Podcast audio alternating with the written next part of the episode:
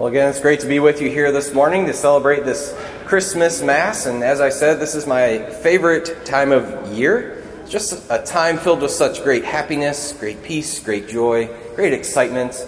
And uh, especially in these last few weeks, I've been asking um, kids, like at the school or before or after Mass, when I see them, I'll say, Hey, are you guys excited for Christmas? And when I say that, you can kind of see their eyes like bug out and light up and say, Yeah, we're excited, you know? Uh, and we all recognize that excitement, especially in kids. And when I ask them what they're excited for, one of the things they almost always say is presents, right? Uh, we all like presents. We all like to receive presents. And I remember when I was growing up, when I was probably seven or eight years old, I came to Mass with my family. And the priest started off his homily and he showed the people, uh, I don't know, maybe these four or five really nicely wrapped presents. And he said, Okay, I need four or five kids to volunteer. I've got a present for you guys. So, of course, everybody, every, all of the kids in the congregation raised their hand. You know, everyone wanted to go up there and get a present from the priest. Um, so he chose me. I was one of the four that got to go up there. So I was excited. I went up there with a few other kids, and one by one, we opened these beautifully wrapped boxes, and there was nothing in them. All right? Uh, until the last kid came up, and the priest gave him this kind of crumpled up uh, ball of newspaper, you know, looked really bad, looked really shabby.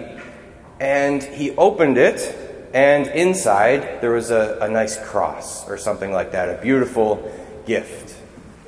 And the point, of course, that the priest was trying to make was that sometimes the greatest and most valuable things don't necessarily come to us in great ways or in flashy ways.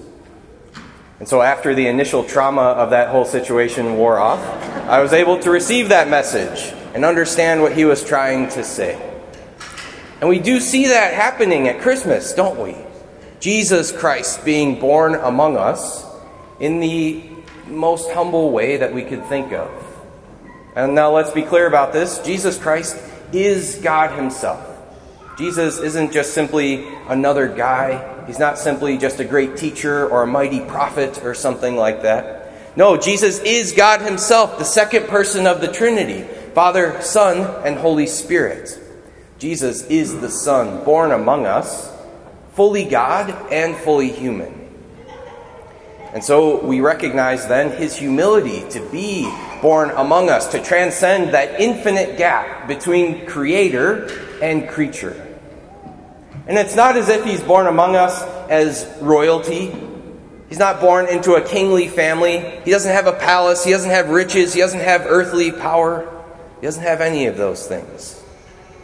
Rather, he's born into a poor family, literally born in a barn and laid in a feeding trough. It's hard to imagine any more humble circumstances than that. And this tells us, brothers and sisters, yes, about the humility of God, but it also should remind us that if we're not careful, it can be easy to miss God. God is such that only those who seek Him will find Him. It can be easy to miss Him if we're not looking, if we're not paying attention, if we're not seeking Him, if we're not ready for Him. It can be easy for us to pass Him by. And you might say, well, Father, why doesn't He make it more obvious to us? Why doesn't God just reveal Himself in a totally obvious way? Well, it's because God respects our freedom. God isn't going to force us to believe in Him. God isn't going to force Himself upon us. He respects our free will. He respects whether or not we choose to seek Him and to find Him. And he also wants to have wants us to have faith in him. Faith is that saving characteristic that we can have in our Lord Jesus Christ. If he made it too obvious, there would be no role for faith. He calls us to believe in him even though it might be difficult at times. And so, brothers and sisters, it is good that we are here today. I imagine in our congregation this morning, there are many different types of people here, right? Maybe some of you are here super excited to be celebrating Christmas. You can't wait to be here to celebrate Mass and to praise Jesus Christ. Maybe there are some of you here who are kind of in the middle. You're happy to be here, but you're also maybe a little distracted thinking about other things that you got going on throughout the day. Maybe there's some of you here who aren't even quite sure why you're here. Maybe somebody brought you here. But I imagine all of us here are here because we have some level of faith, some level of belief in Jesus Christ, some desire to find Jesus Christ in our life, some desire to receive God and the great things that He has for us. And so I say again, how good it is that we are all here today. Because when we come to Mass, we truly encounter the God of the universe. When we come to Mass, we're not just simply remembering something that happened 2,000 years ago. We're not just simply commemorating the, the, the, coming of Jesus Christ among us. We're not simply making a sign of the symbol of the cross. No, brothers and sisters, we really receive Jesus Christ, body, blood, soul, and divinity in the Eucharist. God is made present among us every time we go to Mass. And if we're not careful, we can miss it. If we're not really seeking Him, we can miss it because He comes to us humbly. It looks like simple bread and wine, it tastes, it feels, it smells like simple bread and wine, but it's not. It's Jesus Christ made present to us. And it's only if we are seeking Him that we are going to find Him. Earlier in the homily, I mentioned little kids and how they get so excited for Christmas and to receive gifts.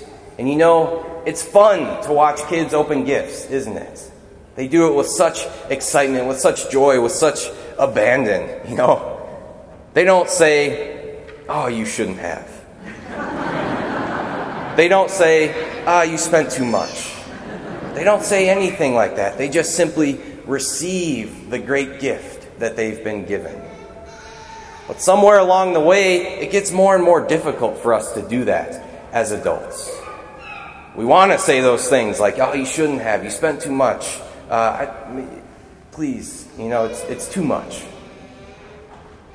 Brothers and sisters, it takes humility to receive a gift. And the greater the gift, the greater the humility it takes to receive us. Let us imitate the humility of Jesus Christ, our Savior, by approaching Him at this altar today and opening our hearts to receive the great gift that He is for us. Ask and you shall receive. Seek and you shall find. Knock and the door shall be opened unto you. Give everything to Jesus Christ your Savior, because he holds nothing back from you.